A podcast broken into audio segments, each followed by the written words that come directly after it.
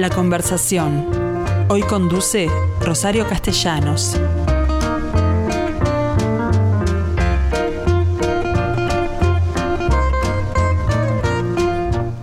Hola gente, ¿cómo les va? Bueno, ¿cómo están? En realidad el día está horrible y no saben lo que es la, el viento en la Plaza Independencia una vez más, pero así todo mantenemos el espíritu de lo que es nuestro país como destino turístico y más ahora que finalmente se han abierto las fronteras. ¿Ustedes sabían que en este país se ofrece un turismo enológico? ¿Qué quiere decir? Bueno, recorrer diferentes bodegas para saber cómo se trabaja el vino en nuestro país, con algunas características que es de lo que vamos a hablar con el actual director, presidente de la comisión directiva de la Asociación de Turismo Ecológico del Uruguay y fundamentalmente además porque, bueno, porque con su apellido lo dice todo, Marcos Carrau. ¿Qué, ¿Qué, tal, Marcos? ¿Cómo te va? Bueno, buenas tardes para todos. Muchas gracias, Rosario.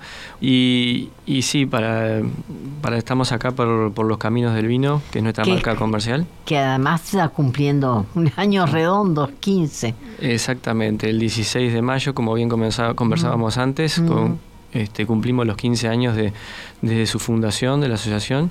Y, y bueno, este, como tú bien decías, es la Asociación de Turismo Enológico del Uruguay y, como marca la llamamos más bien los Caminos del Vino del Uruguay. Bien, ¿qué es los Caminos del Vino? Entonces, ¿es un recorrer bodegas simplemente o ofrecen algo más? Bueno, en sí es una asociación de la cual este, es abierta, se pueden asociar todas las bodegas que estemos trabajando en turismo enológico este, del Uruguay.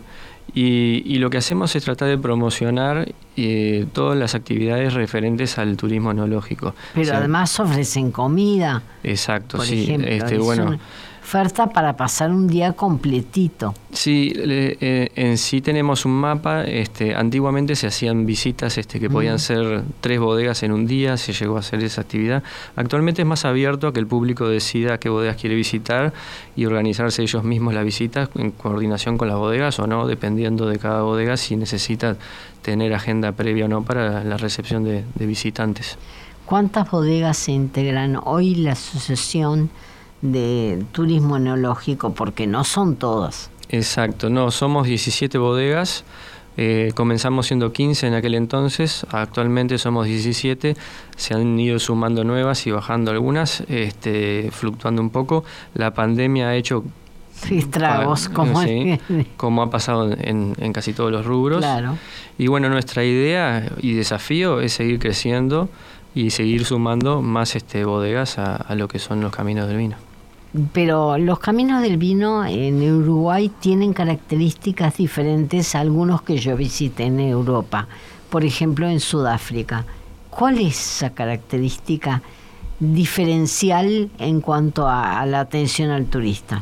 Bueno, eh, creo que nos jactamos de ser algo más este personal más pequeño, al ser bodegas más pequeñas y familiares en su gran mayoría, lo que logramos así es una atención más personalizada, no es algo tan turístico y masivo como puede ser este tu experiencia que mencionabas de Sudáfrica y podés estar siendo recibido por un propio enólogo o una persona, un propio dueño, claro. propietario que te pueda estar saludando, recibiendo o hasta haciendo la visita.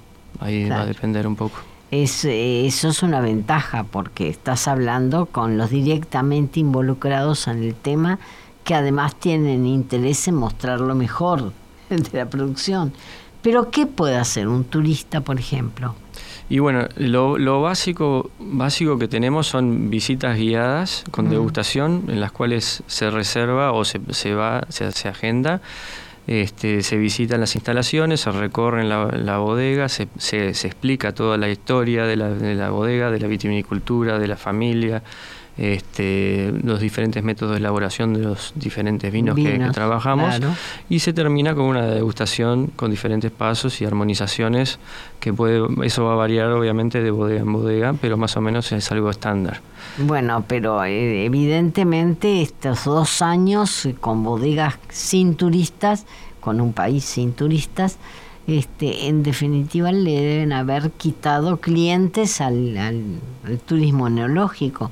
¿Cómo hacen para recuperarlos? Sí, claro, lo que sucedió ahí es que, bueno, obviamente nosotros trabajamos para el turismo local y, e internacional. El internacional es el más ávido quizás hacer este tipo de, de visitas. El nacional le encanta más pasar por las bodegas que tienen restaurantes y sentarse, sentirse atendido de esa manera o participar de los distintos festivales que ofrecemos durante el año. Bueno, de eso iba a hablar. Ustedes por lo pronto tienen dos festivales, el Festival de la Vendimia que coincide con determinada época del año, marzo, y ahora pendiente un Festival del Vino y el Cordero. ¿En qué consiste? El Tana y el Cordero. sí, exactamente. Y bueno, lo que hacemos ahí es, este bueno, va a depender un poco de la bodega y de, lo que ofrezca, pero bueno, se hace de diferentes armonizaciones de, los tanat que trabajamos, cada uno, con puede ser madiraje solamente comiendo diferentes platos de cordero y entonces armonizándolo con diferentes tanat, o hasta puede incluir una salsa de tanat, en la cual va a ser mm. cocinado el cordero. Bueno, hay diferentes opciones y ha ido variando año a año y, y eso es lo interesante que tiene ha vuelto, los turistas han vuelto a hacer turismo enológico. Y sí, lo me... Porque como todo dicho de costumbre, estos dos años lo deben haber desacostumbrado. Durante la pandemia hicimos un cambio en el cual la directiva y la asociación se volcó más al turismo local. ¿Te acuerdas que hubo un momento a mitad de año de invierno que, se abrieron de vuelta las, los locales y se podía por un par de meses. Por un par de meses, pero bueno, en ese entonces hicimos un programa de televisión y tratamos de captar más público local y, y de esa manera también la gente ávida también por, por hacer alguna propuesta diferente y salir de las casas, este, acudió y tuvimos buena buena repercusión. En el caso actual, cuando se abrieron las fronteras, ya estamos teniendo así un flujo más interesante, obviamente, de, turistas, no a nivel previo a la pandemia, pero sí ya algo que te está ilusionando de que bueno que esto va a ir mejorando, ¿no? Marcos, tú actualmente presides la asociación pero yo me pregunto en qué medida la asociación elige las autoridades porque a mí en, el, en la página me aparece primero la bodega Carrao antes de tu nombre, es decir, pienso entonces si se elige por bodega y luego en la bodega determina quién lo representa o por personas.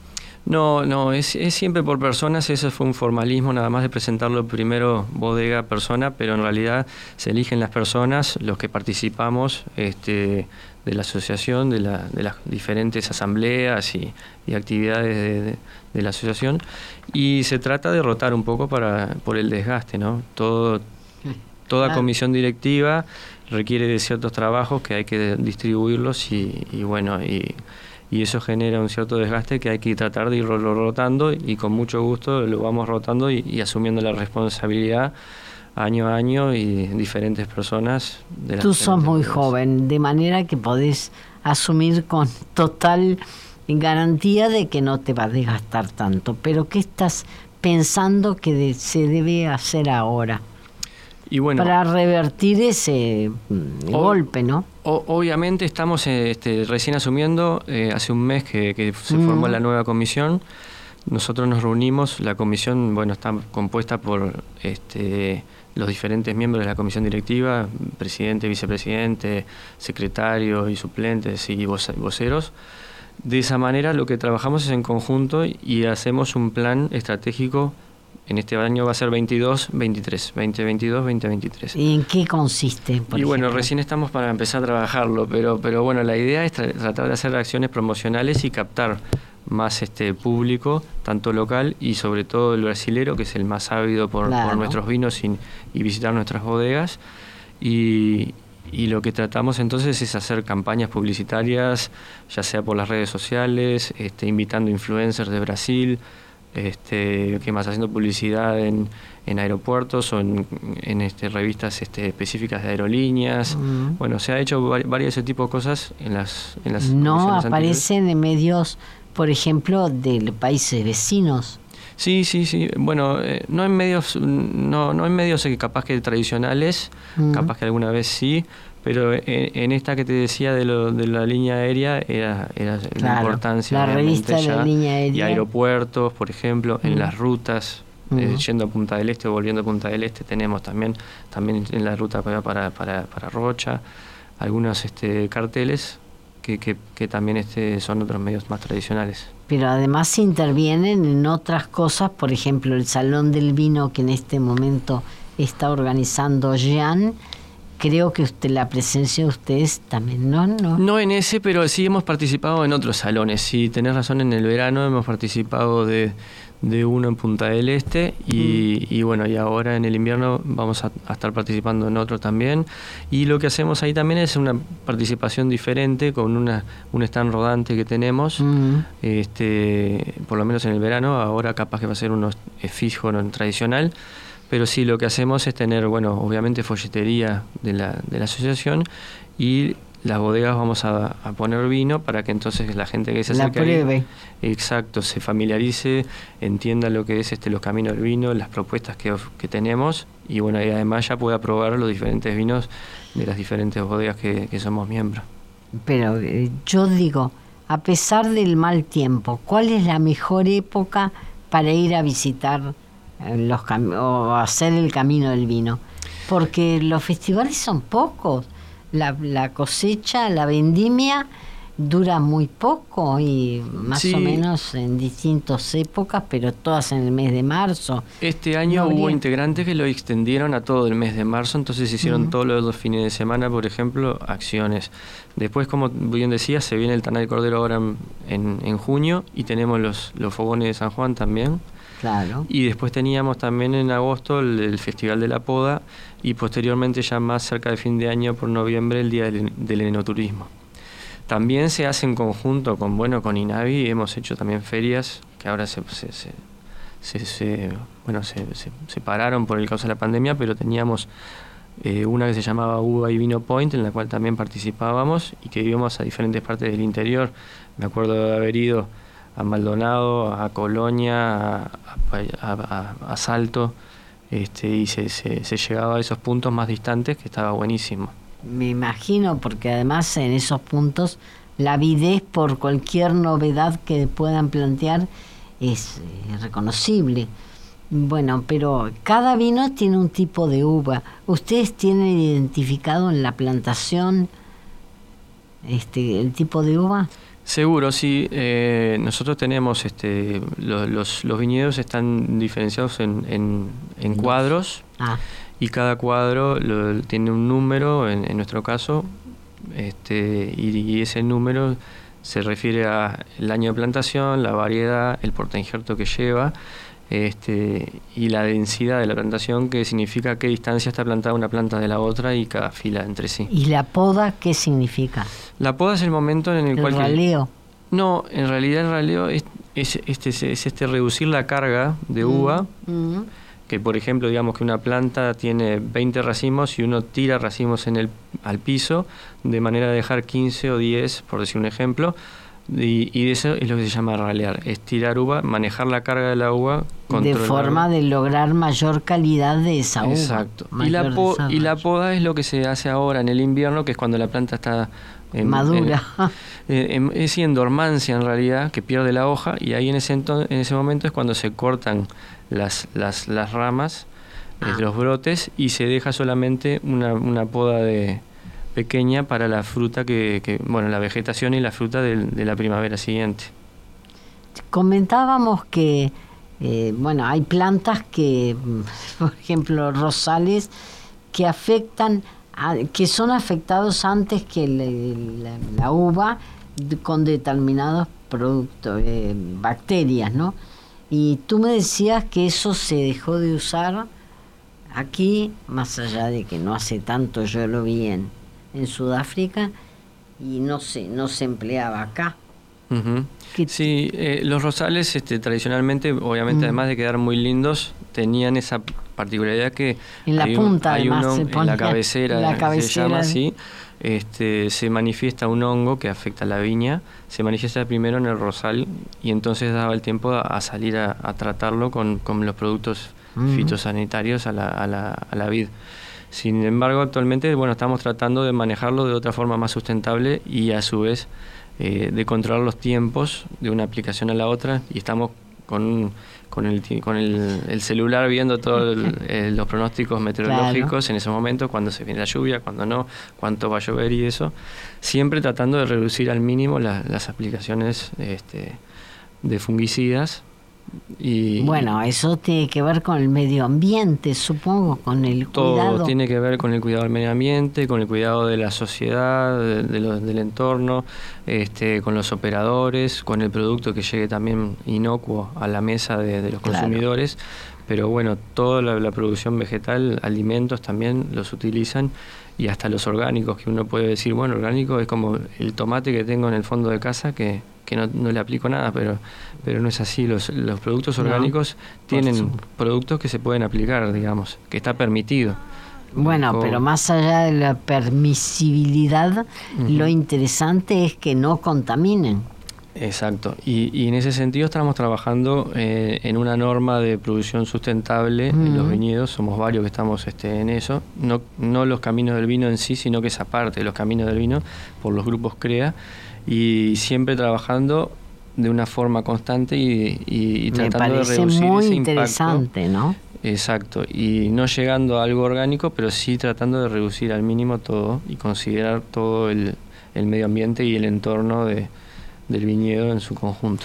Bodegas Carrau creo que tiene en Cerro Chapeu, en Rivera, otro.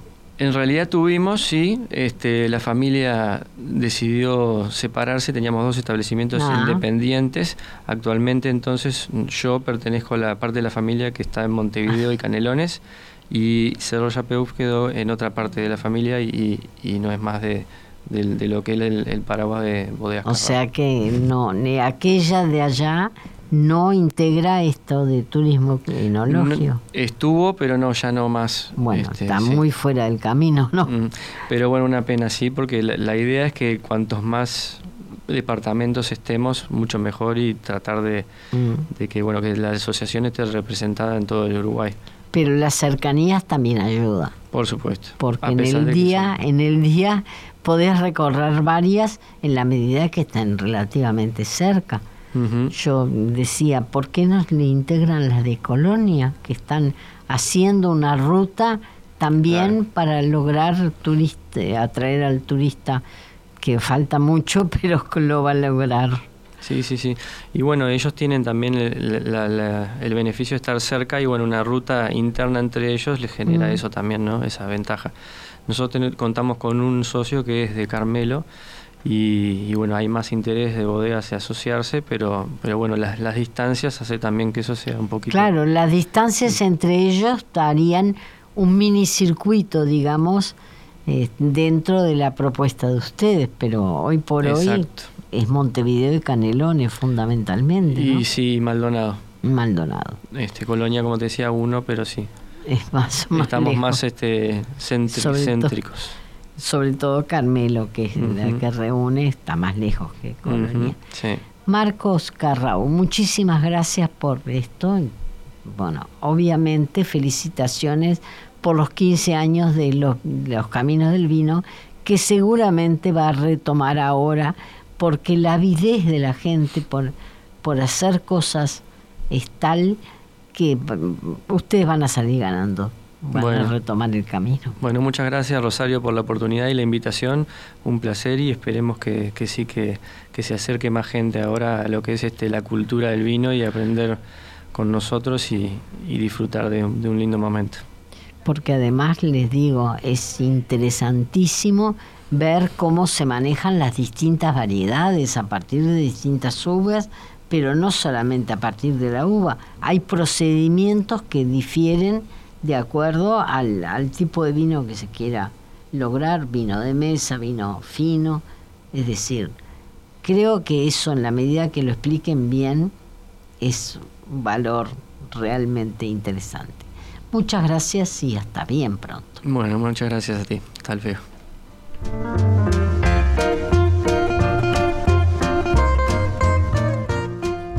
Todas las conversaciones quedan disponibles en nuestra web radiomundo.uy